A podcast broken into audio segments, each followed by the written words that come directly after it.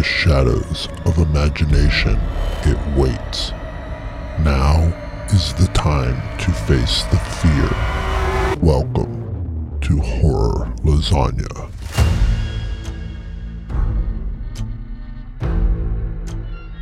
Embrace the trepidation.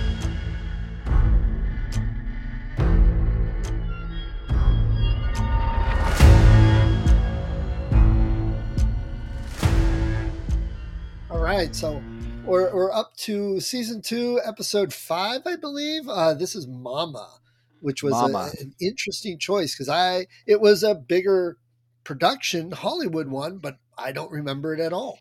So Yes, it was a it- good choice. a big production Hollywood one, like you said. Um, the fun thing for me is that it's not as big production Hollywood as you think. You think it's big production Hollywood because it's um, had a big budget. Um, let's see. Yeah, it had a six a fifteen million dollar budget.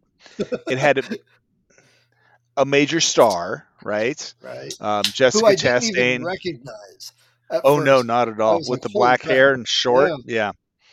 Uh, so it had a major star in it, and it was distributed by Universal. So, you know, it, it feels like a major motion picture, but it's actually not unlike the others. A Spanish film with which is a Canadian Spanish Mexican collaboration. That's common. Okay. yeah. Um, it also might have had a little bit of a common feel because while he did not direct it, Guillermo del Toro produced and financed it. Yeah, I saw that. So he had a lot of pull in it as well. And um, it had some very traditional Guillermo del Toro feel to it, and it also had some very traditional Spanish uh, dark fairy tale feel to it as well. Spanish Yeah, films. Yes. And I know when I was watching it, because Guillermo, you know that guy, he Yeah. uh, uh, since he did Pan's Labyrinth, which is just really amazing. I was thinking of that a lot, and I was comparing them, which isn't fair to movies or people to do. But hey, if you're involved in this really really cool thing, let's co- you know see how you do with this newer thing. Uh, and I I was like, this just is not the same type of horror movie as Pan's Labyrinth was at all. No, no, it, it really isn't. Um, it was the similarities with the others continues um, in that the film is set in Clifton Forge, Virginia, but it's mostly shot at Pinewood Studios in Toronto and in Quebec City. So it was shot outside of the U.S. while it was being supposed to be in the U.S right. with a Argentinian director financed by a Spaniard That- see, distributed by an American company. that, that, that right there would have made me said, yeah, let's watch that one. Yeah, yeah. Um it you might have missed this because it was originally supposed to be released on Halloween in October of 2012. But Paranormal Activity 4 was releasing at that date, and so they decided to bump it and they released it in January of 2013. Uh, well, Paranormal Activity 4 was not the best one out of that group. no, not at all. But it was a it was a known quantity, you know, Yeah, so people would be more likely to go see it. Um, it was written by two Argentinian siblings, uh, Barbara Muschietti, Muschietti and her brother Andrew. And Andrew went on to direct the film. Okay. Um, it's the only film that they ever wrote, but Andrew went on to direct a couple of films in Argentina. Um, he did a short version of this movie first, um, and uh, he did both of the chapters of the most recent version of it. Oh, okay. Nice. And you'll you'll find that a lot of people who were in Mama showed up in it as well. we Again, see where that a lot. Yeah, where they like they have people they like working with, they stick with it. Yeah. Um, he also has worked in uh, post production on uh, the Flash movie, that's not out yet, and on the live action Attack on Titan, which is also not out yet. Okay. And he was a producer on Locke and Key, Oh, which nice. I I haven't watched, uh, but I know you have, right? yeah yeah the first season. Yeah. I'd read some of the books, but The the the the show just real quick is the kind of one of those where it's the same basic idea but goes in a different direction than the comics did. Uh, so it, at least you'll get surprised. It's not you know scene for scene, which has its merits also. I understand, but Yeah. that's just not this one. Um, the star of the film is Jessica Chastain, um, who plays Annabelle, and she has 57 credits to her name. Um, ER was her first uh, role. Right. She had a role, walk-on role in ER. Um, she was in Veronica Mars, um, Jolene, The Help, Texas Killing Field, Zero Dark Thirty, Interstellar, The Martian, Crimson Peak, X Men Right. Dark Phoenix, It Chapter Two. Um, in fact, 2012, 2013 was a good period of time for her because she was uh, in um, the Killing Fields, which was critically praised, and she was in this, which actually got a lot of praise as well. So Okay. it, this was a good stretch in her career. Not that her career's over or anything. Just No, you know, right. it, was, it was a good point for her. She's become one of those that I actually went, oh, she's in it. Yeah, I'll, I might check this out. Yeah. Um, Nikolaj Kos- Coster Waldau plays Lucas. He's Danish, and again, my apologies to all the Danish people out there for slaughtering how to pronounce your words. Uh, he's been in 62 other things, including Black Hawk Down, Gods of Egypt, The Simpsons, Games of Throne, Game of Thrones. Uh, he was Jaime Lannister in Game of Thrones. Okay. So, uh, Daniel Kash plays the Doctor, Doctor Dreyfus. He has he's been in tons of stuff, 182 different credits, Wow. Um, including Aliens, the RoboCop TV show, Law and Order, The Adventures of Young Indiana Jones, Goosebumps, Camp Rock, Camp of Rock 2. Degrassi, The Next Generation. That show just churns people out for horror films. that's weird. I know, isn't it? That, that's Star a Trek subchapter right there. Yeah. Star Trek Discovery, Orphan Black. Uh, he did voiceover for Assassin's Creed Syndicate, Watch Dogs, Thief, Splinter Cell Blacklist. The guy's a very busy guy. Yeah, well, that's good. Eh, But he's one of those that I'm like, man, he does look familiar, but I couldn't have named anything. We've probably Yep, seen him a dozen absolutely. times. You know, Mhm. Just in these little, just these little Right. roles, but you've seen him enough that. Um, Megan uh, Charpentier, she's Canadian. She plays the older version of Victoria, and I mention that because the kids in this movie, there's young versions of them and older versions of them. Megan plays the older version of Victoria. She is now 20, but she was 12 when they recorded the film. wow. Uh, She's been in 39 things total, including Painkiller Jane, Jennifer's Body, um, that gothic Red Robin Hood, Red Riding, Red Riding Hood that was out, uh, Supernatural. She was the Red Queen in um, Resident Evil, Retribution. uh, she was also in It and It Chapter Two. So uh, you see that a lot. Isabella Nélisse is Canadian and she plays the older Lily. She is now 18, but she was 10 while they recorded this. She only has 10 other movies to her credit. Um, she was in It. Mama was her first film. Um, interesting note she's uh, French Canadian. She did not speak English very well at the time. And so that's one of the reasons why Lily speaks very little in this film. Well, that makes sense. But it worked. It, it needed to be. Oh, it did. Exactly. And then uh, this guy, I just love this guy, Javier uh, Botet. He plays Mama. He is a Spanish, yeah, he is a Spanish actor who plays monsters. Um, he's got 110 credits, including Rec, Rec 2, Rec 3, Witching and Bitching, Rec 4, Crimson Peak, The Conjuring 2, Alien Covenant, The Mummy, the 2017 version. He was in It. Um, he was in the latest version of Insidious, Slender Man, Polaroid, Star Trek Discovery, Game of Thrones, Scary Stories to Tell in the Dark, It Chapter 2, and His House. This guy is like, it's one of those kind of things where, you know, not all actors have to be pretty. And some of you can just be very tall and creepy with really long fingers. And he makes it work. I mean, you know, go with what you got, and you know, we'd probably never recognize him. no, you wouldn't, because the the amount of time he had to spend in um in the chair getting made up for Right. this is just huge. I hope he's a Uh, good get- conversationalist. The- you know, Yeah, fifteen million dollar budget. It made two hundred and seventeen million worldwide. wow. So the movie did well. Um, there is actually a sequel in the works, but it's been pushed back again and again and again, and it's rumored to be releasing in 2023. Uh, Muschietti actually passed on it because he was already committed to doing it, so it's being done by other people. Hmm, Okay. So it's not the original director.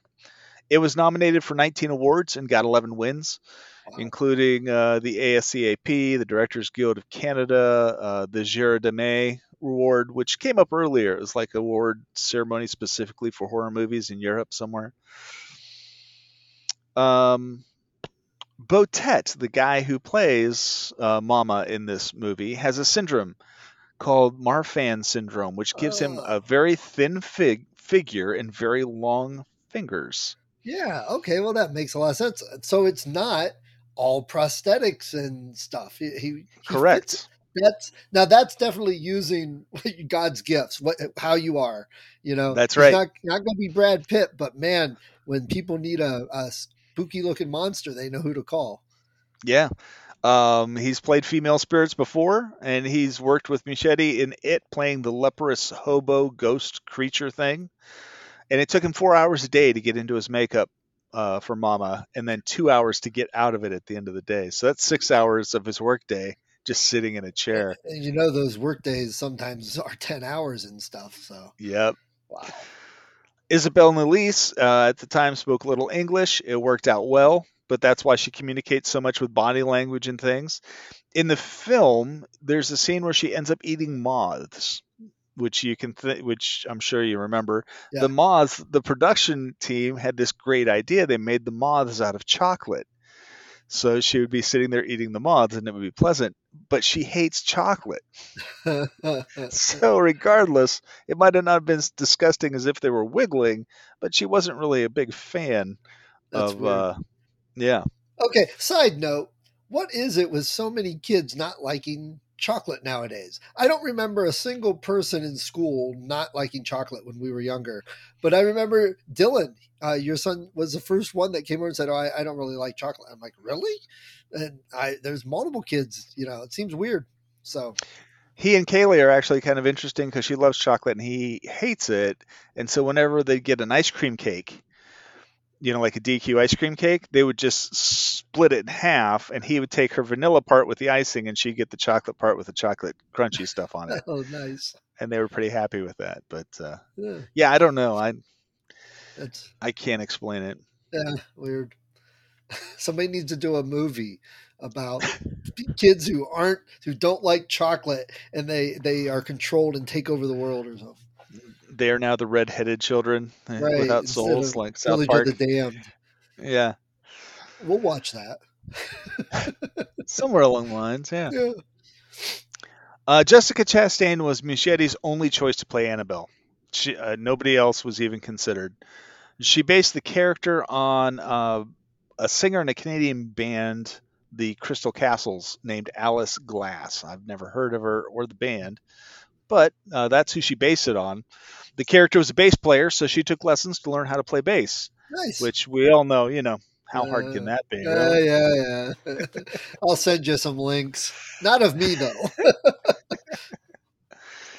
Um, and the so the last thing before, well, the last thing before the second to last thing, when you have um, Spanish films that have children in them, a lot of times it does not end well for the children. That's a trope, like If It, it's it kind of is. Be, uh, if you think of Pan's Labyrinth, yeah, uh, The Devil's Backbone, uh, the others, you know, right. and now this, you, you take a look at this, and there's this trend. So, you, you know, spoiler alert, way ahead of time, everybody knows, but it doesn't end well for the children, at least for half of the children in this and movie. I guess so. now that makes sense because we'll talk about that more at the end. But I had some comments about the choice in the ending, so I guess uh, it's something. If if it's a Spanish thing, expect it. Yeah, Huh. for sure. Um, and as far as what kind of movie this is, I mean, there's a visitation here from relatives, or you know, that's that that was my thought here. Is you have this old relative who's visiting you, you know, and that's never usually appreciated by everyone in the household. Um, but I would classify this as a dark fairy tale. Yeah, and um, that got me off on this kind of side trope looking up what exactly is a fairy tale. And everybody's got a list uh, and the fewest number you can find are there are three points that make things a fairy tale the biggest i saw was 10 10 points have to be included to be a fairy tale but if you go with the three point fairy tale description it has to have a clear beginning and an ending it has to have elements of magic and it has to have good and evil characters tied within it. okay. And so this film starts with childlike script writing out the words once upon a time, yes, which is about I as like that. clear of an opening as you could possibly have. Exactly. Now, your your definition there, I loved because George Lucas always thought of Star Wars as a modern fairy tale, and it fits those three criteria uh, in that regard. Um, a- and, as far uh, what on the that Well, I I suppose it does. The first one. Yeah Subsequent ones don't have as clear of an ending. You know what I mean?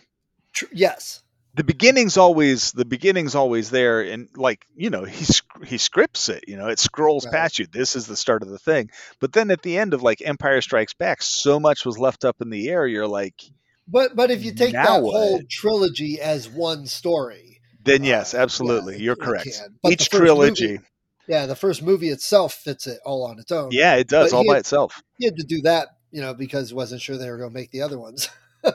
Um, right. And as far as the visitation goes, I I was watching this. I'm like, it's multiple visitations because, and this is little spoilers, because you have the whole family visiting that psych house and getting the free rent and staying there. They're visiting, but then Mama visits the house and Mhm. the doctor visits the house. So you get all these visitors, and then everybody visits the the old house where the girls had been staying and were visitors there. So it's multiple levels of visitation all over the place. yeah yeah there people everyone's visiting everything here yeah, absolutely. But it is really interesting that you point that out because you do have the first half of the movie where you have everybody coming into and visiting this one house. And then at the end, everybody ends up coming to and visiting this other house. Yeah. So you have the modern world house where everyone's coming to visit. And then in the end, everyone's going back to the old world house, which is where the whole thing wraps up. Which also is very, you know, in many fairy tales, visiting the old house in the woods. Yep, With yep, bad things happening. Yeah. Um. So that's one of the fascinating things. You always talk about uh, putting limits on yourself Yeah. when you're when you're creating stuff, and and this is a good example of that, where he Yeah. came in with like this. I have this fairy tale framework I want to work within, and you know, and he did. He did really well. So So once Uh, upon a time. once upon a time and then it, it jumps right into what is the aftermath of the financial collapse of 2008 Yes. And what Muschietti does really well throughout this movie is he does exposition with various narrators throughout the entire film. And right at the start, it's a car radio is is giving you all the exposition of what you need to know. Because you hear like the news talking about the financial collapse and then there was this business and two of the partners are shot dead and one's missing and you're hearing this on the radio and as it pans back you see that this car is like parked on the curb with the door open outside of this very nice house and the radio is letting you know it's basically it is taking the place of George Lucas's scrolling thing at the start Yeah. telling you what has come before Right. Um, it's ironic. Also, the license plate on the car says N1 Dad on it, which is you know about to be evident not really a well-earned reward. And it was Maryland license plate. I'm I'm big on license plates, so Oh, okay. a Maryland license plate. Well, just a a side note: Supernatural. One of the biggest ones they used was Ohio, Oh, but we cool. can't. You can't get it as a custom one because I think somebody already has it. Yeah, I'm sure. No. So one of the partners is missing, this guy named Jeffrey Desange. And you get pretty quickly that this is Jeffrey Desange's house. Two of his partners are dead. He's not there. The door's open. Things seem panicked. Um, there's the sound of a gunshot come from inside the house, and you're like, oh, okay. So apparently this guy seems to have lost everything. And you get all of this within the first three minutes of the movie Right. without actually even seeing any characters. It's just a car and a radio and a camera panning back and a gunshot sound. Right. Then we see uh, young Victoria, who is played by Morgan McGarry, who has not been really, I think, in anything ever since. But that was the name of the actress who played young Victoria. And she's standing at a curb and a a crib, and she hears the gunshot, and she turns her head towards the sound. And you hear footsteps approaching the closed door, and her father bursts in. And on his collar, there's a little drop of blood on his white starched collar. And, you know, you can guess why. He grabs both of the girls and takes off and leaves the dog behind. Yeah, I I made a note of that too. It's like, oh man, they leave the dog. I said that's exactly what I said. I have a note in here that says the dog survives this time because Steve always notes how many dogs are dying in these freaking movies. I felt bad for the dog. And here, the thing, I, I guess that was, I, I liked, uh, but it was also a little weird. Is I understand the collapse. This guy's upset, but they never really went into what he did, even later, uh, and why he's so distraught. He has to kill everybody. I mean, that seems very much of a major reaction. So you got to wonder what he did. I suppose. Uh, I don't know that it necessarily lends anything to the narrative. Exactly, So- which is why it's left out, left open. Uh, it's just, Yeah. I, I- and for an American movie, though, that's one of those things they usually like shoehorn in there because everybody has to know, but it's not And- relevant to this story. You're 100% correct, but it's not an American film. Well, that's true. It's a. It just looks like one. film. It's a fake American film. Yeah, you Yeah. knock over the the front facade and you see behind it a Canadian Spanish setting. Yeah, right. Um, now, not to be the driver's ed instructor again, but he's driving far too fast down snowy roads, and he's obviously distracted and emotionally upset. He should not have been driving that car. Well, Just- the girl tries to tell him. I mean, Yes, said, yeah. "Fine, going too fast, Daddy. Yeah, Victoria's like you're. It, I have noted on here he's going so fast. Even Victoria comments on it. and where was he going exactly? Because He killed didn't know. mother. Right, he just ran, but then in, in a few minutes he's going to want to kill the girls. So why was he even running? Well, he takes off. He's driving, loses control of his car. It slides off of the road. And in your typical American film, that's it. Everyone's dead because the car will explode when it reaches the bottom of whatever cliff. More cars explode in movies than they do in real life. Right. But we have to set Jeffrey and the girls aside because we don't know what happened to them because we cut back to the house where there's police tape up, lots of police, and we're introduced to Lucas, who is Jeff's brother, who arrives at the house and is asking what happened and he's asking about the girls. Now, as another aside, since this looked like an American movie, and we've talked about this, it, it would have been sur- not surprising to have a little five minute thing, and then everything else was a flashback from that. To get people interested. And we didn't do that at all. We started Right. and it was a pretty good hook right at the beginning, you know, because it looked like a zombie apocalypse. Yeah, a little bit. It really did with the car abandoned and just panning back. Yeah. And gunshot. Fiscally, it was a zombie Well, apocalypse. yeah. Uh, but Lucas asks about the girls, which brings us back to the girls. And they're uh, back at the car crash. Everyone survived. The radio continues to fill in exposition as uh, Jeffrey and the girls walk away from the accident site. And they're walking away. The girls are getting cold, but they find a house. And the name of the house is Helvetia. It's written on a sign in the front of the house. Helvetia is the name of an asteroid. It's also the name of a Seattle based rock band, an insurance company, a ship, a spider, a train, and a ghost town in Arizona. Wow. But it's most famously known as the allegorical female personification of the country of Switzerland. Oh, well, that's interesting. It is Switzerland, uh, well, Helvetia, was named after the Gaulish tribes who lived in the area of Switzerland and who battled against Julius Caesar.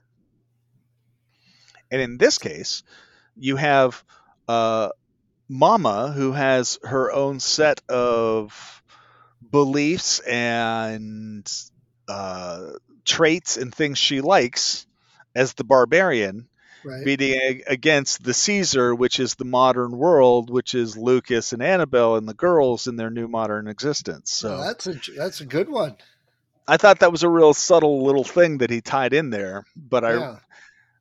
when I first saw the movie and saw it, I thought it said Helvetica. And being a designer, I'm like, why would you I thought the same thing. name your cabin after a font? Right. Welcome to Copperplate. Because you wanted it to have certain curly cues for all the That's or- right. ornaments. yes, but no, it's not. It's Helvetia, not Helvetica. Right. Uh, so Jeffrey takes the girls inside. Um, Victoria knows that there's someone inside. She has seen movements.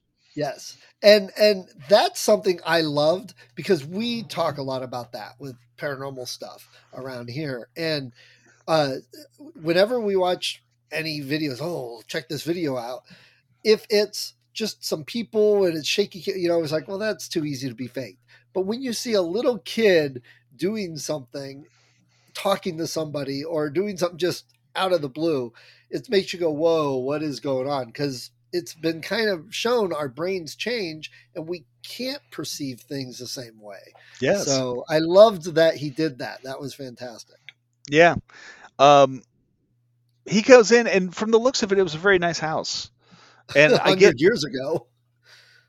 it even kind of has that Swiss aesthetic with the furniture and stuff. It's all these very clean lines and stuff. Yeah. Uh, he doesn't care because he's smashing the chairs up and lighting a fire in the fireplace.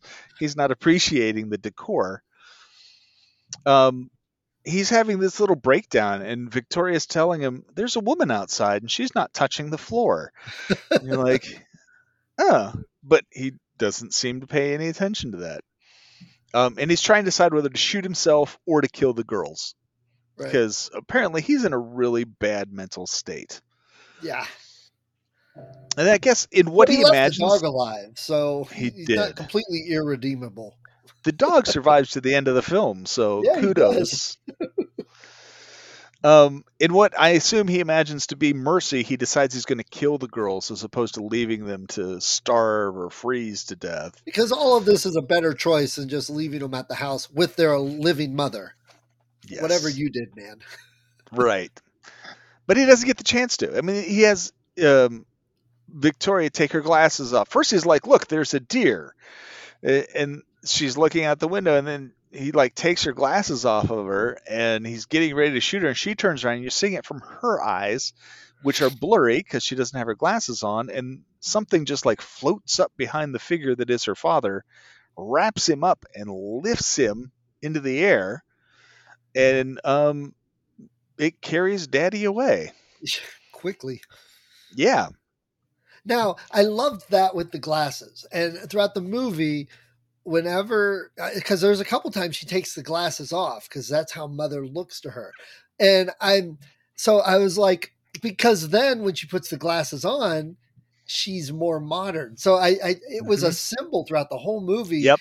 With the glasses off, she's that feral child again, reverted, and seeing mother, but she could see the world differently with the glasses on. I mean, it was strong symbolism, which we talk about. yeah also. it is it, it it it was a symbolism of of clarity of mind and vision which society has and mama does not and it also was a, a, a symbol of sophistication and civilization and you know which again is not something mama's into so um and the entire time she was there she didn't have her glasses Right. while she was living in Helvetia, she doesn't have her glasses. Um, she and the newly orphaned Lily are sitting in front of the dying fire, and a cherry rolls across the floor from the shadows.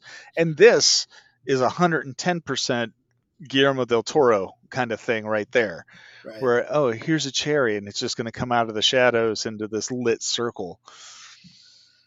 Uh, and I think she's like, look, Lily, it's a cherry. yeah. And you get this silhouetted glimpse of Mama, and her hair's billowing out like she's underwater, Right. and it cuts to the title cards. And here's we get a new shift in who's giving us um, all of our story. Instead of it being the radio, the exposition is done with children's drawings instead, Right. while the credits are rolling. Yeah, I loved that showing. It, it helped show the passage of time. It helped show what was what their life was. It was the story of their life in ten pictures. Yeah, yeah, it really was. Um, you know, they're eating raw wild animals. They're being attacked by things. They're like being lifted up to the roof by mama. Right. Um, there's times when they're smiling. There's times when they're not. They're walking on all fours. Yep. And you have moths. These moths show up as a symbol for mama. And so whenever she's nearby or she's being influential, there are these moths. It, That are it- there. it had a, a definitely a, a adventure game, video game feel at times with stuff like that. Yeah, yeah, it did. um, now we get to see Lucas five years later, and he's in his apartment, And he has the dog. and he So has the dog. Yes, and for God's sakes, would someone please write a movie about an accountant?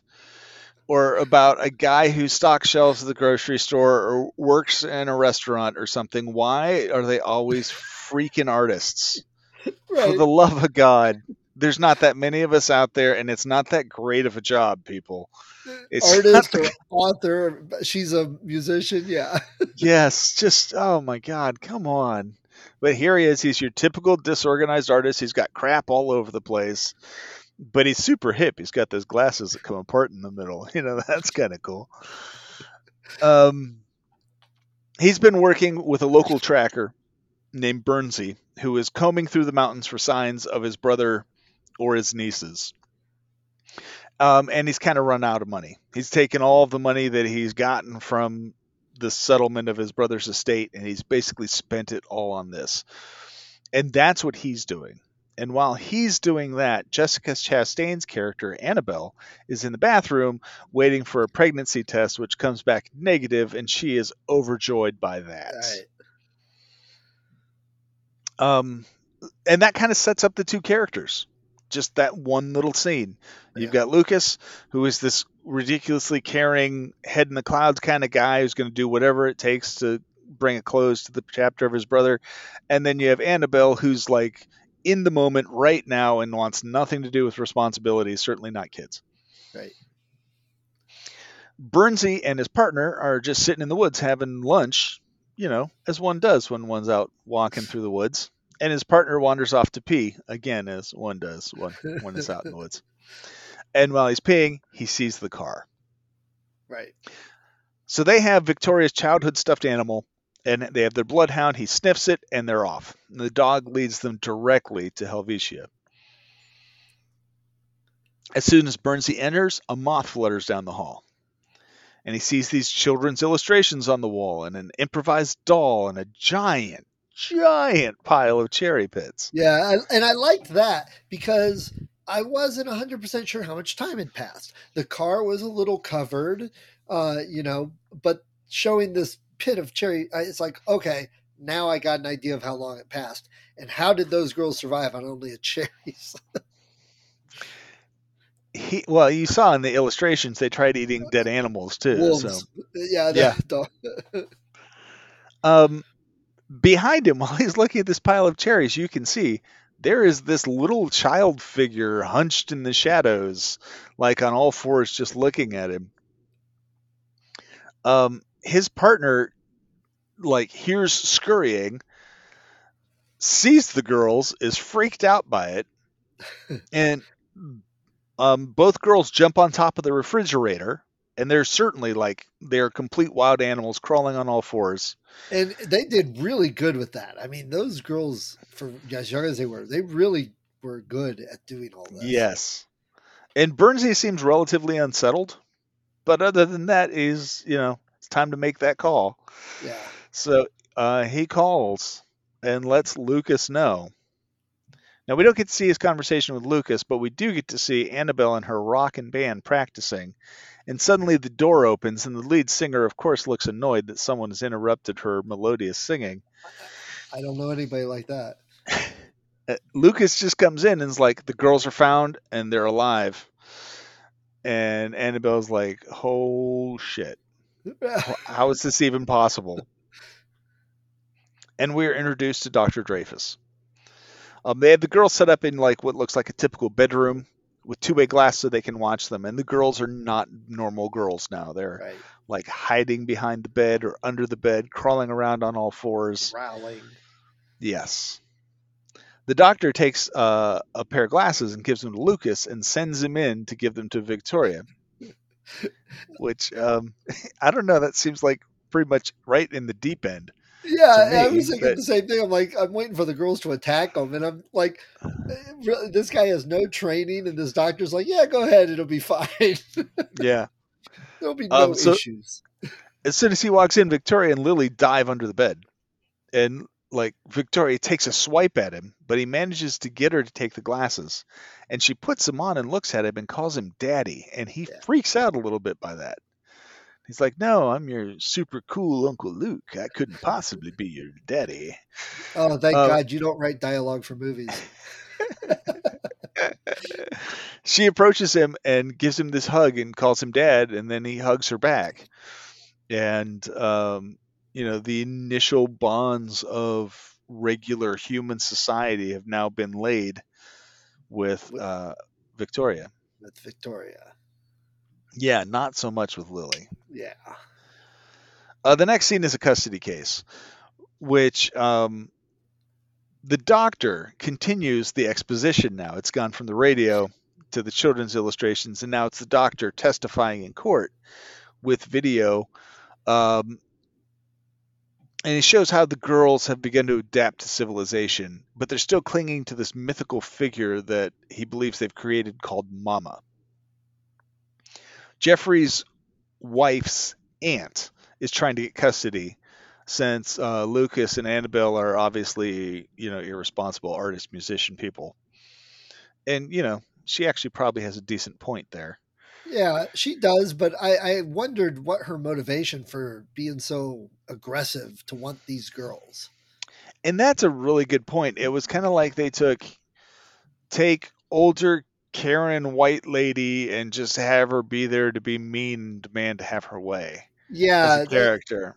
yeah, they didn't set anything up ahead of time to show, like even a picture on the mantle when they were going through the house, you know, something to set her up, but there was nothing. I was a little like, eh, So Jean, Aunt Jean, is one of the weak parts of this film, in my opinion. I whenever agree. you whenever you watch a movie and there is this character at odds with everyone else, you're guaranteed they're basically just there to be sacrificed to whatever monster spirit ghost there is. well, that theory holds up true here. It does. Yeah, because I, I, her whole aggressiveness, I, I didn't get. They didn't set it up. All they if they would have set it up a little better at the beginning, she would have fit better. Uh, Yeah. but you know they were moving on so quick. Maybe it got cut. Maybe they didn't think about it. I don't know.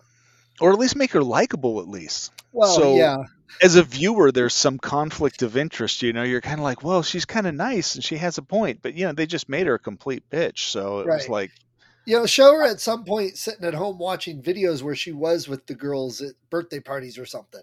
That would Yeah. have worked well too. But you know, we Yeah. don't we don't make movies, so I guess we can't. Complain. we don't. And you know, if this is the one week part of the film, that's still, you know, yeah, it's forgivable. yeah, Um, she wants the kids to go live with her, and the doctor's like, no. Uh, I mean, he he goes and tells Lucas that you know I don't want her taking the kids halfway across country because I want to study them. he has ulterior motives. There's a book deal in here. We will give you a house as long as you let me to keep allow me to keep studying them, and the judge will do whatever I say. And so Lucas is like, yeah, okay. And I had to wonder, I'm like, wow, do they really have houses like that set up so they can observe like people? I was like, that seems a little like extreme, but okay. I don't know if they'd actually have something like that. Maybe. I mean, or as a safe house or something like that for a you know, a, a psychiatric kind of firm. I can see where they'd have something like that, like a halfway house kind of deal. Yeah. But just for study and research seems a little odd, but And it's a huge house. It know? is. It's a very nice house. Um, the doctor starts doing hypnotherapy on Victoria, and he's asking her to recount her time in the wilderness. And he asks her for the story. And so Victoria begins almost like it's an own very fairy tale. She's like, Yeah. "It was a long time ago," and then she describes this woman who escaped from a hospital for sad people. Um, and she jumped into the water. And Dr. Dreyfuss wants to know how she could know that story. And he's like, Did Mama tell you that story? And she's like, She showed me in a dream. And those words become much, they're very prescient for what ends up happening Yeah. later on in the movie. and, and the story she told it made me start thinking that this seems a lot like uh, there's an urban legend myth whatever of la llorona and this story seemed a lot like it the woman in white you know the the woman drowning her kid and then lamenting it and you know traveling the earth uh, looking for people or whatever i was like Yeah. oh it's kind of a variation on that A cultural, a cultural kind of nod Yeah. to it. Um, Annabelle's talking to the lead singer of their band and saying how the girls are messed up and she didn't even get to do it. And the lead singer's like, You got to dump him. And she's like, I can't. She's like, But you're a rock star. She's like, I was. So now she's now she's begrudgingly a mother to two messed up little girls. yeah which you know pretty much sums up any parent's life but Yeah, we at least get a couple years to ease into it that's right. Uh, Dreyfuss brings the girls to the new house. Lily spends her time hiding behind Victoria, not wearing shoes.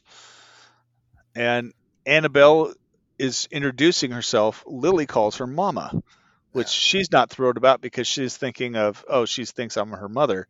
No, that's just what Lily calls anything that seems vaguely female, apparently. Um, the girls walk through the house and head out into the backyard, and there's all these empty boxes back there, and Lily jumps into an empty box just like a cat. Um, but Victoria sees Handsome, which is the name of their dog, yeah um, and she starts to pet him, and then look back and she smiles, and like they're just these steps, as you can see, as she progresses back towards normalcy. First, it was the glasses, and now it's the dog, and she, she had some of that, so it's easier. Lily, really yeah, did. way easier for her. Um, the scenes follow illustrate how the girls are adjusting. So, like Victoria's sitting at the table to eat, um, but she's struggling using utensils while Lily's sitting on the floor eating cherries. You know, or um, Victoria sleeps in the bed and Lily sleeps under it. And at night, Victoria's asleep. Lily opens her eyes after the lights are out and the doors closed because she's pretty much this nocturnal animal. Dreyfuss goes to the uh, Clifton Forge Public Records Office. He's looking for information on Victoria's story about the sad woman.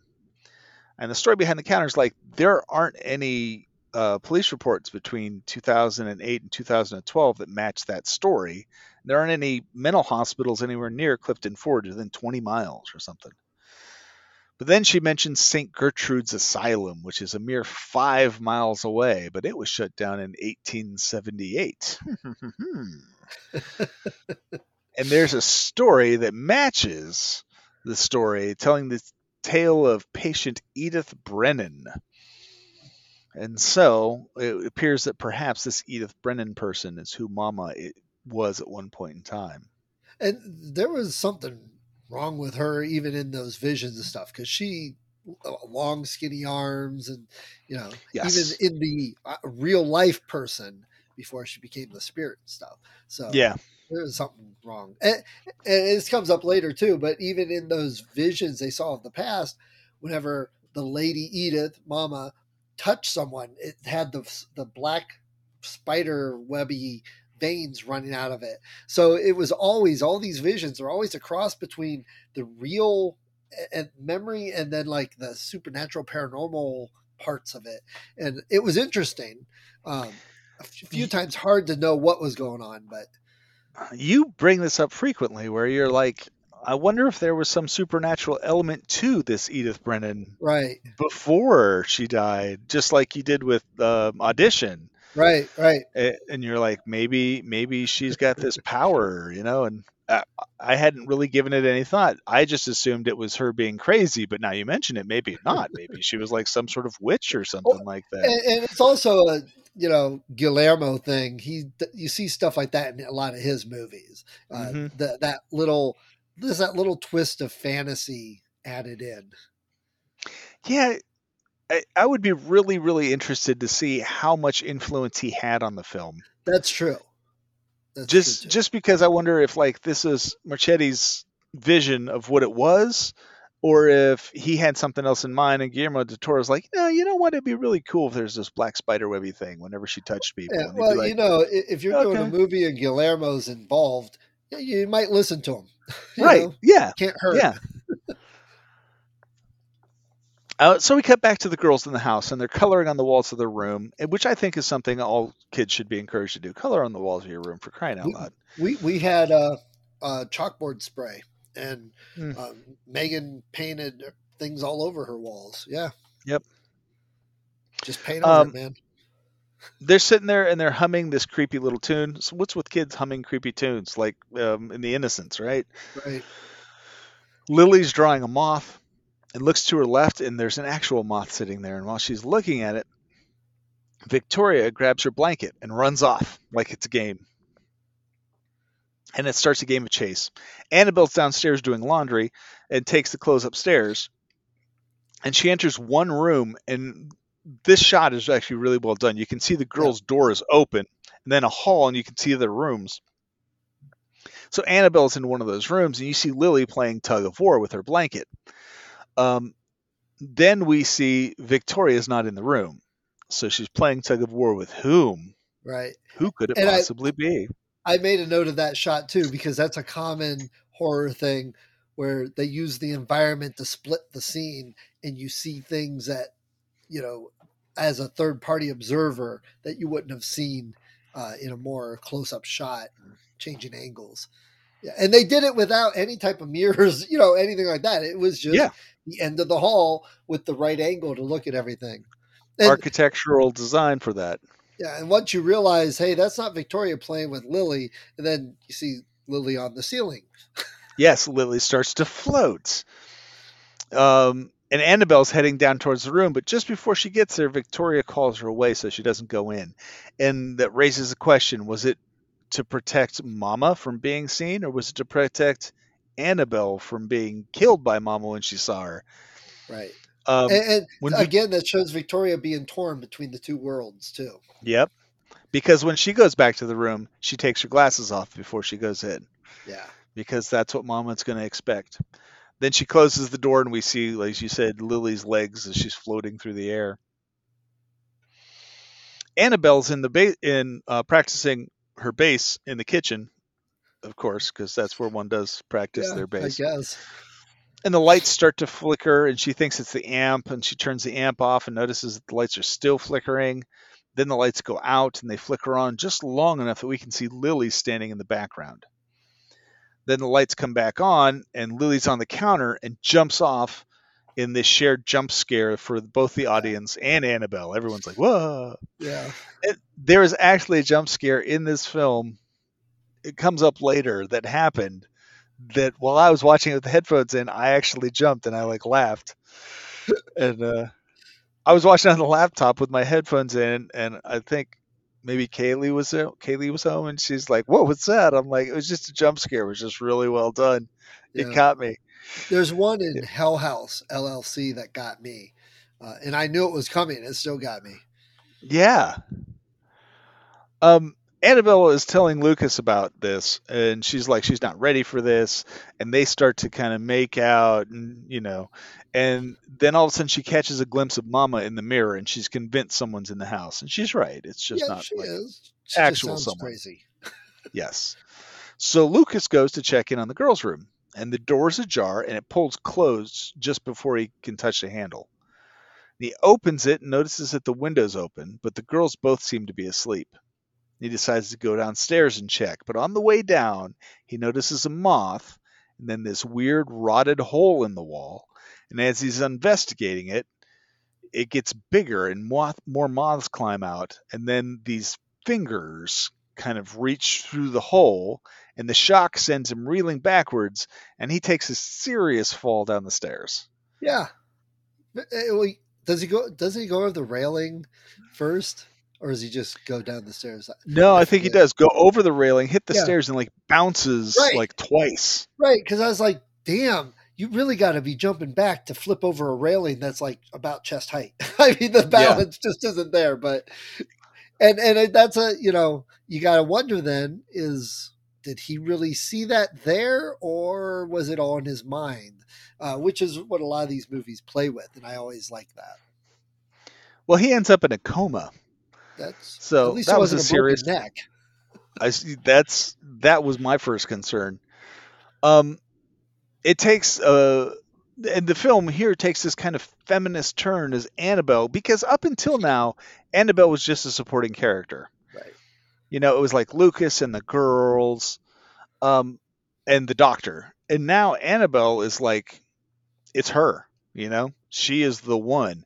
And- Yeah. And like right out of the gate, the cops are there asking her about these, you know, the person who supposedly was in the house, and they're very dismissive.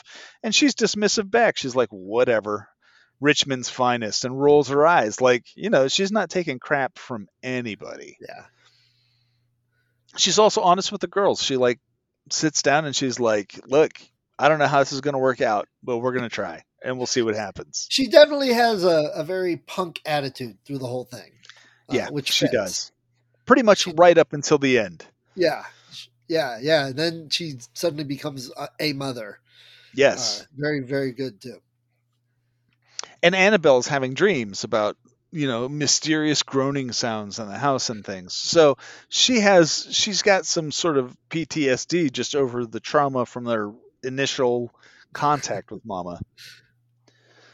Uh, Dreyfuss comes over to look at the new drawings, and as he's looking at the pictures, he finds this makeshift doll from Helvetia, and um, he goes through his hypnotherapy data and finds out that the doll was made by Mama.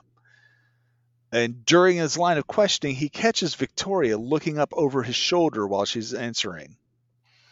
And now he's paranoidly looking over his shoulder. He gets a message from the lady at the public records telling him that she found something he would want to see. What that is, we'll have to wait because we cut back to the house now. And Annabelle's opening a can of food, and Victoria's coloring, maybe, at the table and Lily is unspooling paper towels and kind of chewing on them. And she asks them if they're okay, and they both nod yes. And Lily keeps looking over her shoulder into the other room and smiles, which is, you know, like a moth. And we know that means that Mama must be nearby. right.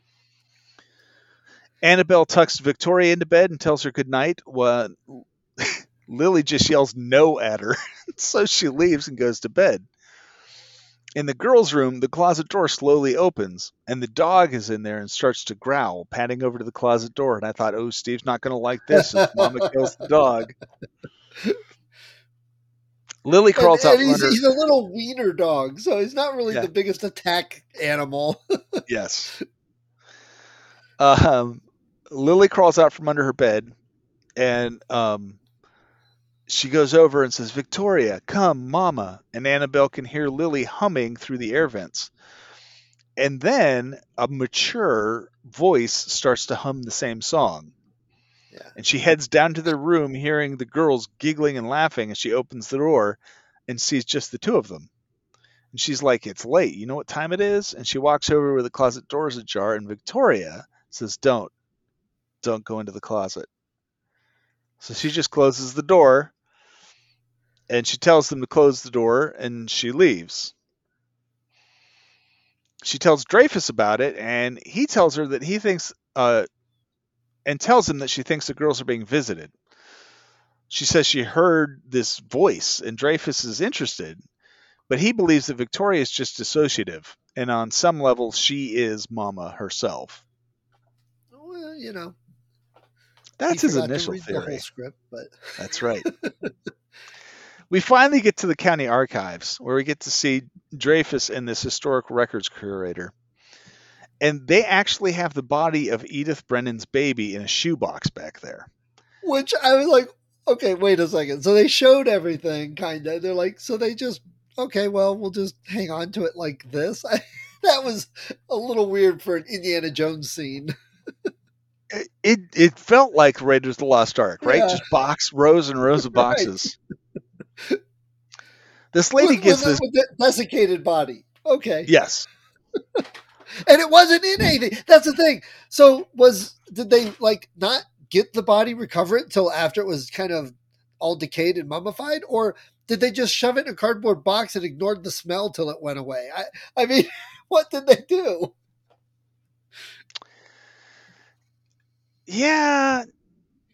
Or yeah, okay. I was going to say part of me wonders if the baby had been dead way back when and Edith just Yeah. thought it was alive Yeah, I- and had like been grave robbing or something like that. Whoa, yeah.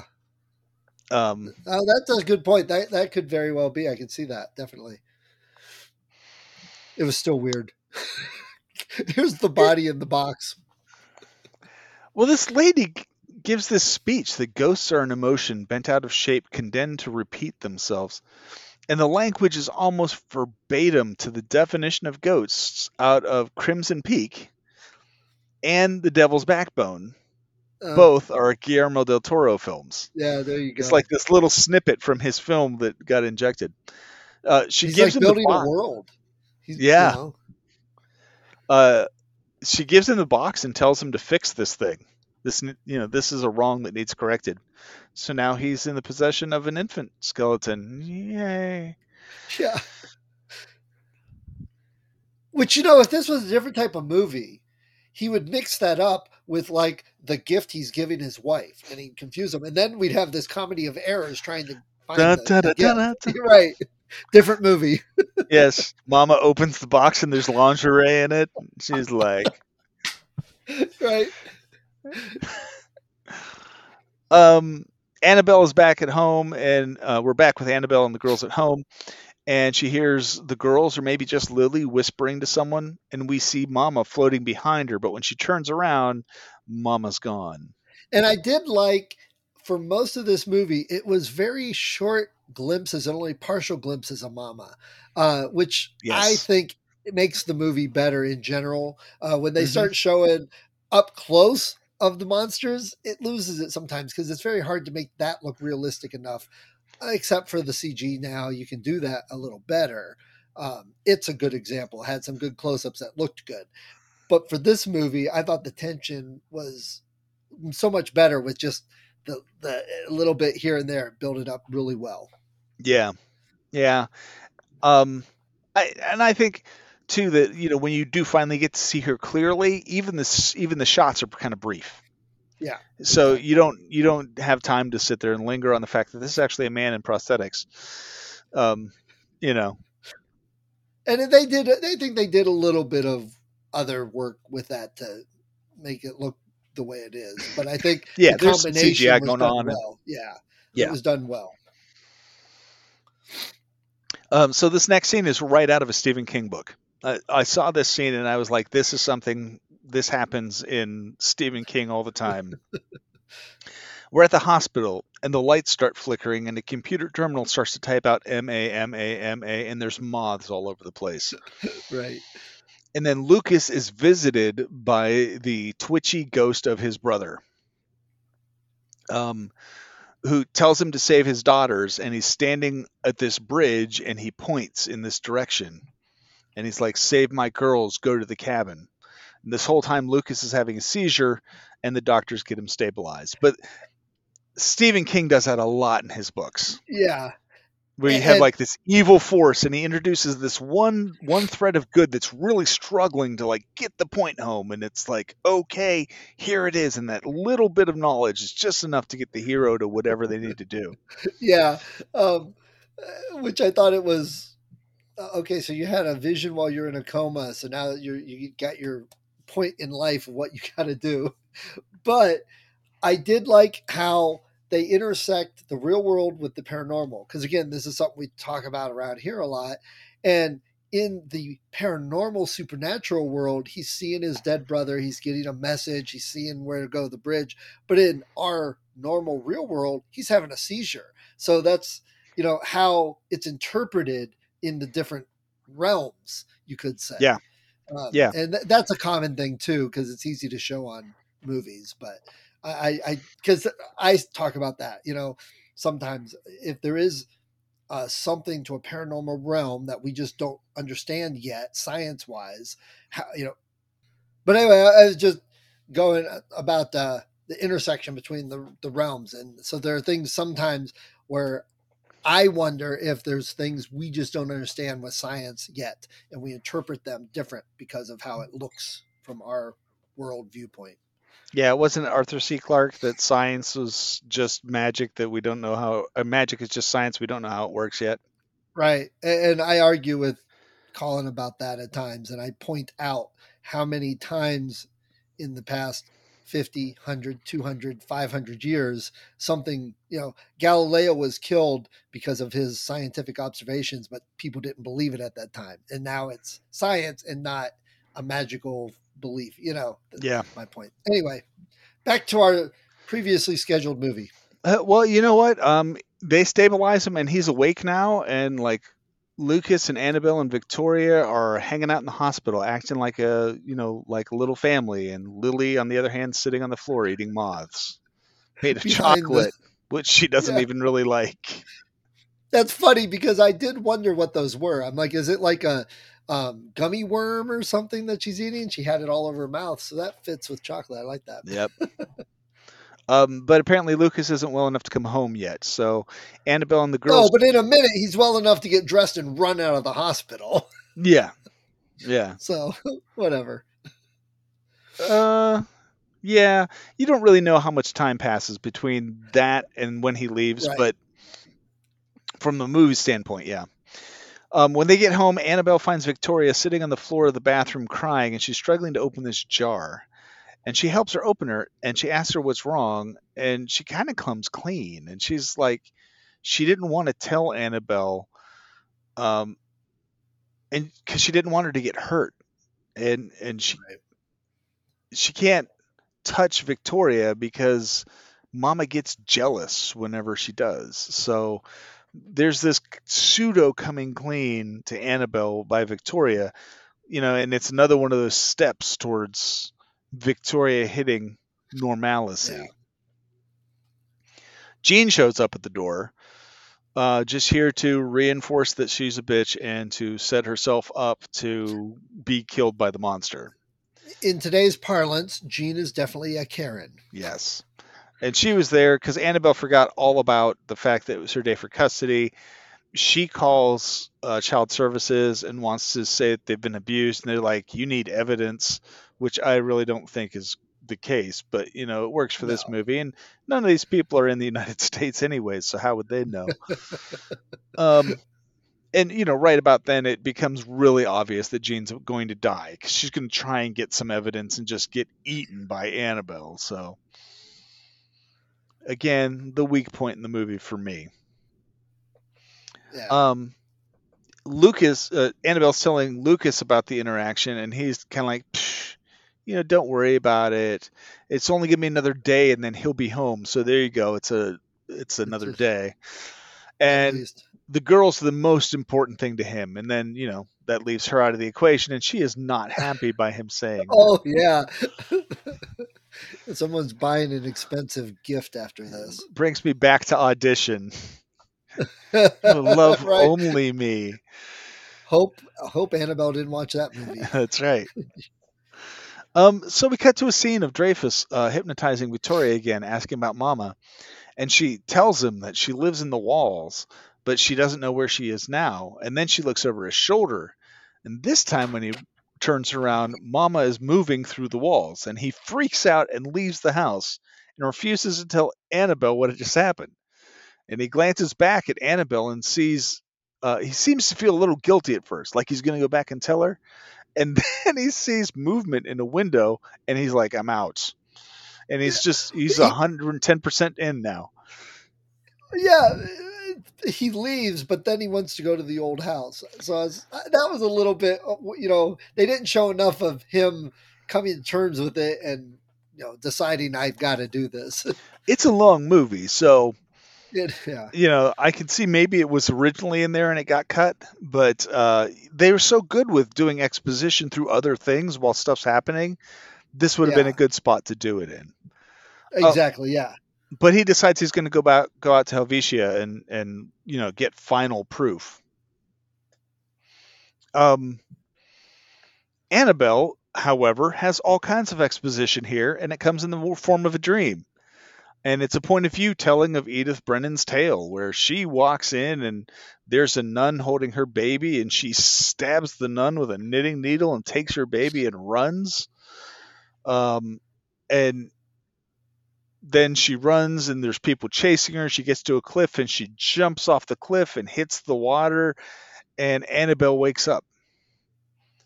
and and that whole scene, what you said that maybe she had other issues. Maybe the baby, maybe the baby wasn't even hers. Uh, maybe it was dead. With the, the way the people were chasing her, it was very mean and aggressive, which I'm not sure they would have known she stabbed a nun yet. So, uh, you know, I could see multiple theories of why, uh, you know, what else this all happened. I think it would have actually made a more interesting story if that was the case.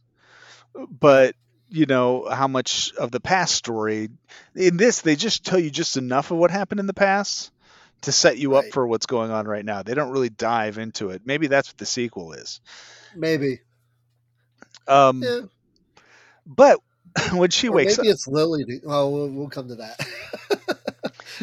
when she wakes up, Victoria's in her doorway, and you can see Mama's under the bed, like she's like crawling through the mattress. Yeah. And then Annabelle turns and sees her full on and screams, and she wakes up again. And she's in an Yeah. empty room. And this is where I started noticing uh, the music throughout the movie has been very uh, mood setting and very uh, creepy. Uh, it's not very. It's not like melodies and stuff so much. It's uh, it's very disjointed at times, but it definitely sets the mood and atmosphere. It's So, more of a chord progression than a specific than a specific melody. yeah, it's it's a feeling that it's setting way more than a soundtrack you're going to listen to. Yeah. Um.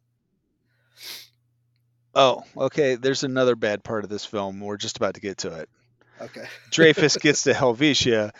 Um, Mama cries at him, and he tells her he knows her name and what she wants. And then his flashlight dies, and he grabs the stupid camera with the flash. I hate that. You can't see anything. the flash goes off a couple times. Mama kills him. All right. The well, doctor's Uh, dead. The, the flash continued to go off and take pictures when he dropped it, so it had to land perfectly on the shutter to keep going. That I was like, "What the heck?" I and you know even like La Casa Muda, a movie I love, you know, well done film uses that same nonsense. So okay, it's just I have it listed here as camera flash trope. So We should have kept track of all these and, and marked off and different things happen. yeah. Um, Anyone listening, go back to the episodes, figure that out, show us a chart. That'd count it up. Yeah. Let us know. Take a drink for this trope and this one. Uh, back at the house, Annabelle's going to check on the girls, and as she walks by, we see a physical manifestation of the meeting with Mama on the back of her neck. You can see the black spider web that Steve was talking about, like right there where your spine reaches your neck. Um, she can't find Lily inside, so she looks outside and sees her sleeping under a tree. And she brings her in and tries to warm her up, but Lily fights with her for a bit and then Lily tires out. And I'm if you've ever had a kid who's having a fit, you just hang on to them long enough, you know, if they wear themselves out. That's Right. exactly what this was. And then Annabelle breathes on her hand to try and warm her up, and this makes an impact on the girl. And it's probably because Mama's breath is always cold.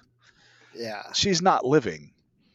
Um, and it's you, there's like all these bonding moments we've had between Annabelle and Victoria. Check, check, check. This is the first one she's had with Lily, and it's the right. first. And and at the end, with what happens, I was like coming back to this scene. I'm like, why? You know, did they do that to try and make the impact greater? Um, eh, you know, it just it seemed weird that they would start bonding and Lily would start to come back and then do the ending they did. Yeah, but I think it's also vaguely realistic because you are going to make inroads. You know what I mean? Yeah. At some point in time, if you know you have these kids in hope. this situation, eventually, yeah, Yeah. I will say though, the girl that played Lily, her face was amazing to watch through this scene. incredible actress. It was yeah, she was doing such a good job with just that little uh, wonder that she she portrayed. Yep. Uh, I, I was very impressed with that. Yeah. Um, and so Annabelle like nails her window shut, so she can't climb out the window anymore, and she's like, "Doors." It's not my house, but that's okay. doors, good, windows, bad." Um, and she leaves Victoria to cook breakfast, and Victoria burns it, which you know is probably not surprising. Yeah, had that. um, she's went upstairs to put some clothes away and sees this little bundle in the girls' room, assuming it's Lily under a blanket. And then she finds out Lily's in the kitchen, and then she, and um, while her back is turned, the lump turns into Mama, who retreats into the closet. And all Annabelle hears is the click of the door. Yes, so she opens the closet and looks and sees that mystical gate on the back in the wall, and Victoria shows up and calls to her. She turns to look, and we see Mama in the closet. When she turns to look at her, we see that Mama's in the closet. Annabelle doesn't see her and closes the closet up. She asks Victoria about her, then finds the doctor in his rush left all of his research there, including a photo of Edith, who she has seen in her visions. Right. Um, and now she's off to see Dr. Dreyfuss, but overhears the receptionist saying that she fears something bad may have happened to him. Um, when the receptionist is gone, Annabelle just steals his shit and takes off. yeah. She's just like Yeah. the punk in her really just takes over right there. Now, uh, one thing about uh, Mama, with, like with the closet, as the movie progresses, Mama goes goes darker. Uh, you know, uh, at the beginning, she's just kind of playing with the girls and with the girls, and you don't see her much. But now you're starting to see her more. Annabelle's registering her more. She's getting Mama's getting way more aggressive, but it also is partly because the girls are getting more normalized. So Yep. you know, it shows that whole thing. I- I mean, that arc of the story is pretty well done. oh yeah. It builds up pretty well. Yeah. Um, Lucas is still in the hospital, and he's sketching this picture of his vision, and then he sees this photo from his uh, times of having the guy go out and look through the woods of Wilson's Pass, and that bridge is directly from his dream. So this is when he gets dressed, runs out, rents a car, and heads off, um, trying to find the overpass. Uh, he does find the overpass, and then following the direction his brother was pointing, he makes his way towards Helvetia. So that's Lucas. We'll put a pin in him and send him right over here. Annabelle starts tearing into Dreyfuss's research and finds out he's been writing an entire paper on Mama. Um, she hears the interviews with Victoria. We get some exposition through his research um, uh, and find out about the dead baby. it didn't hit the water. It got snagged into a tree branch on the side of the cliff. And um, then Annabelle realizes that in the shoebox is the baby. Lucas She's having a very weird couple days. yes.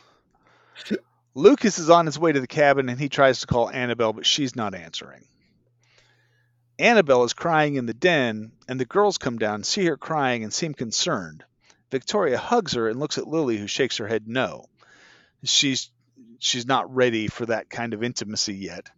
So Victoria says, Good night, Annabelle, I love you. Now Jean has snuck into the house with a camera.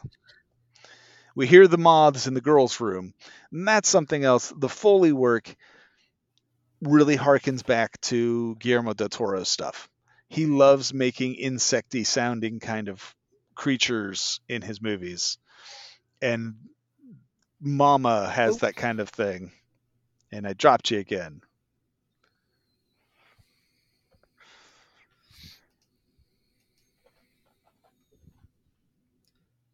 There you are. Yeah. It's weird. No, that this is all me. This is my Wi-Fi acting up. Uh, mine acts up too. Welcome to the the the uh, redneck uh, wire or redneck uh, cable. Yeah. Anyway, so the Foley work. Uh, yeah, I was just gonna say that Guillermo del Toro likes the scratchy kind of insect sounding stuff, and Mama has that same kind of sound kind of thing. Yeah, with the moths and, and, and the the part where the the sounds were going through the vents and stuff, uh, and then it, you know you heard it get deeper. Yeah, so that yeah. was good. Um, Victoria wakes Lily. Um, and as they leave the room and head downstairs, Victoria checks on Annabelle, who is watching the interviews with her headphones on, completely oblivious to the girls. Lily is looking at Edith in the other room, Mama, who is just standing there. Victoria tells her not to look at her because she's crazy, and then Mama lunges at them, and that's the jump scare that got me. Gotcha. The girls run upstairs screaming. Lily gets to the room first and shuts the door, leaving Victoria out in the hallway. nice little sister. I don't have to be faster yeah. than the ghost, just faster than you. Annabelle comes up and hugs Victoria and asks her what's going on, and Lily shrieks from the other room. And Mama is in there and not being nice anymore. Yeah. They all run away, and Mama trips Annabelle and then puts her hand on the bruise on her neck. And this like seems to completely incapacitate her. Victoria calls out to her telling her, "You promised." So apparently Victoria has had a deal with Mama that she would not hurt Annabelle. Yeah. Mama crawls over towards her and pulls her glasses off and crushes them. Like, yeah, well, you were my kid first, and we're getting rid of all these signs of civilization. Jean, who's outside with a camera getting ready to take pictures of child abuse, hears something and proceeds to break into the house. Mama, sensing someone new, crawls off, and the girls try to wake up Annabelle. Downstairs, this was kind of funny to me. Um, Jean is standing in, I think, the kitchen, and it looks like this wig comes crawling over to her, and she's looking at it like completely confused and probably appalled. And it gets to her feet, Mama looks up and Jean screams, and it cuts back to the girls. That Vic- was a good, good special effects in that. Yeah, it looked good. Yeah. Victoria goes downstairs and sees Jean and asks if she's okay. And when she turns around, it's actually like Mama cramming herself into Jean's body, and Victoria screams. Yeah. Now, this whole thing here, Lily gets scared and runs, and she's helping Victoria try and wake up Annabelle and all that jazz. So then again, at the end, she does reversal from that. So, you know, it seemed like with the bonding and this, she was coming closer to, you know, and then they changed that. So that, you know, I wasn't completely happy with how they ended it because I didn't think the story led to that. That's why. Not that it was horrible, it just didn't, they didn't lead up to it.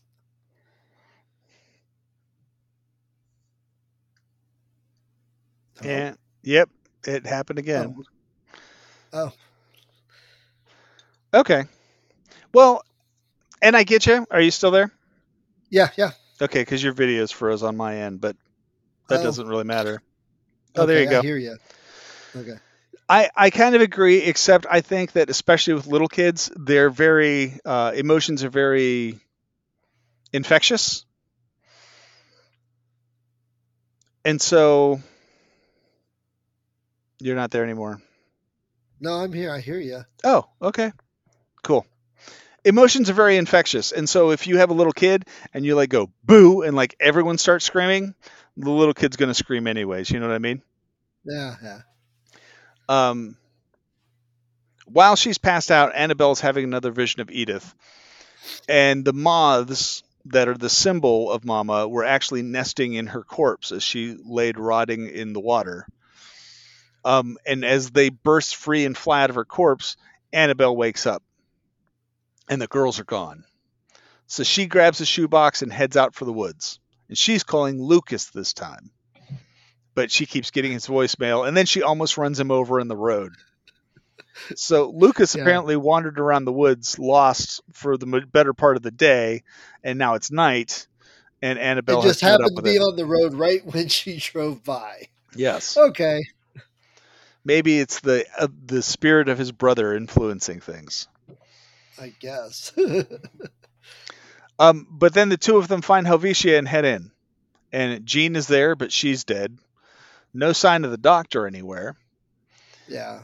they head outside and see this cliff in the backyard and mama is up there adorning the girls with flowery crowns lucas and annabelle run up to the ledge and they call out to the girls and victoria looks back but lily continues to look at the edge where mama floats up she extends her arms and lily smiles and gets up walking to her. Lucas runs up and stops her with a tackle and then mama starts with the whole i'm going to put my hand on your face and completely incapacitate you which he should be happy because most of the time she just snaps your neck. Um, before edith can snap his neck however annabelle calls out and is holding the corpse of her baby that was in the shoebox. And mama flies over and grabs the bundle and pulls back the cowl and sees the little skull and she reverts back to mostly a human spirit and she starts to cry. And you can see like she takes on instead of just being this like angry ghostly face, she takes on like actual features, human features. Right. Yeah. Um and all the living people are huddling back together like the little family that they have become. And then Lily calls out calls out. And Edith now, it's not even Mama, it's like the ghost of Edith, like stops and looks back and says, Lily? And then she just throws the infant's corpse away and turns back into the rage monster that is Mama. Right.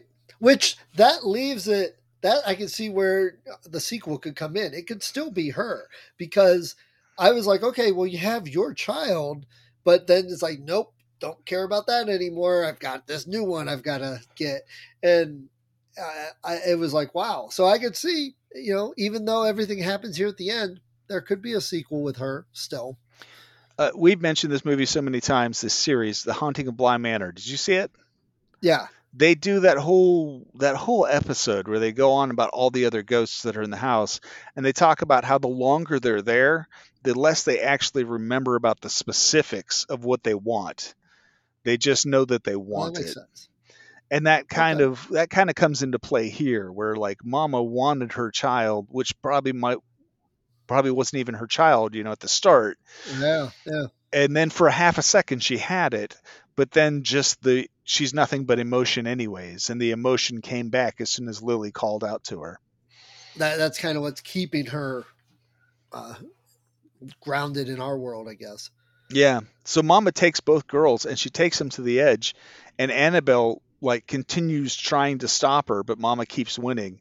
And victoria She's like the Terminator here. yes. She she's down and just keeps crawling. and victoria's like just just lay down. Just close your eyes. You know victoria's like this is going to happen. We're, we're done for. Just you know you save yourself is basically what she's saying. Right. Um, Annabelle keeps trying and Mama keeps winning, and they get to the cliff edge. Victoria's not coming anymore because Annabelle won't let her go. And so Mama looks back and what some sort of recognition of like what Annabelle's feeling, she lets Victoria go.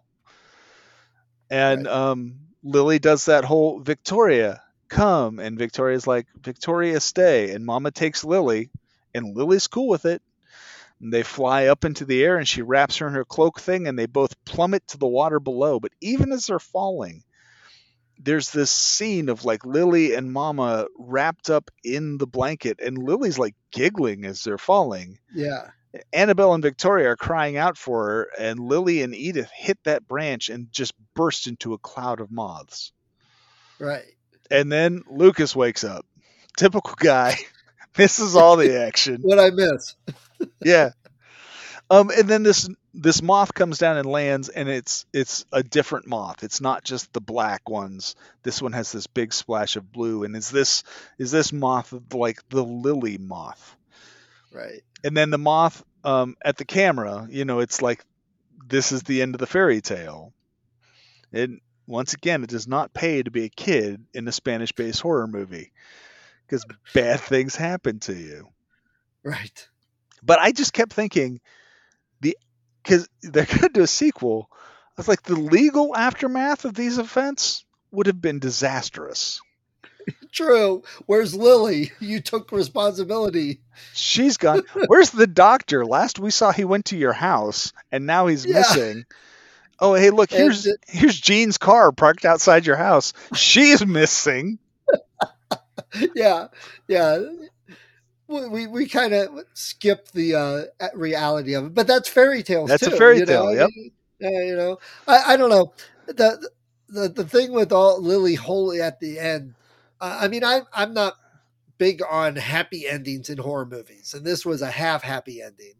Um, but when they hit that branch, I expected Lily to be hanging there like the baby was originally. And in the one flashback, they showed the blankets and stuff still there. So I wondered if the baby originally like was hanging there and died, hanging on the branch before they got it. You know, and I was you know waiting for Lily to be hanging there. So it actually kind of lends back to the idea that the baby was originally a skeleton because the branch didn't really look like True. it could hold the weight, True. and it certainly couldn't hold the weight of a full of you know what eight six year old Lily. I mean, she would have just Right. snapped the thing.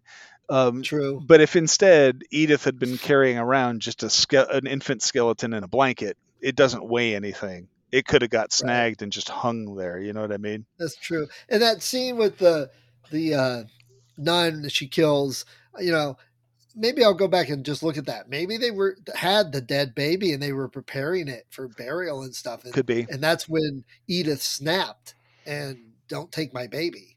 I Yeah, mean, that's seems plausible. yeah. It, it, the whole movie, there's a whole lot of ambiguity about the past.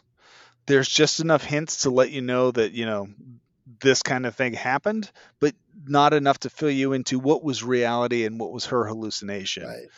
Um, well, that that fits too what you said about the ghosts don't remember. I mean, because we our memories change as we remember them. fade over and, you know, time. that- yep. yeah, that fits very well with that whole uh, scenario like that. So, Yeah. So there's Mama, the American film that really isn't. which that you know, I mean, if we're gonna watch an American film, let's watch the American film that isn't an American film. That's You know, right. I love that. Yes. So for next time, uh, we decided we're going to do Krampus. It's Christmas season. and It that's is. a great visitor. it is. It is a visitor, uh, a cultural visitor, the visitation of a cultural entity visiting you. Um, and there's lots of Krampus movies out there, so you actually have to tune in to find out which one we're watching. Are we watching the super crappy one, or are we watching like the real good one? So Yeah, there's a lot of super crappy ones. there are.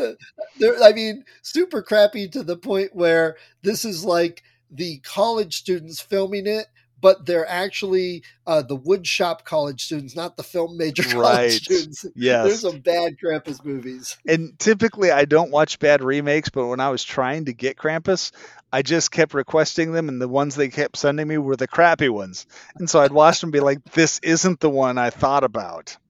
Right, So I've seen a bunch of the bad ones. right. So, all right, there Cool. we go, Mama. Good to go.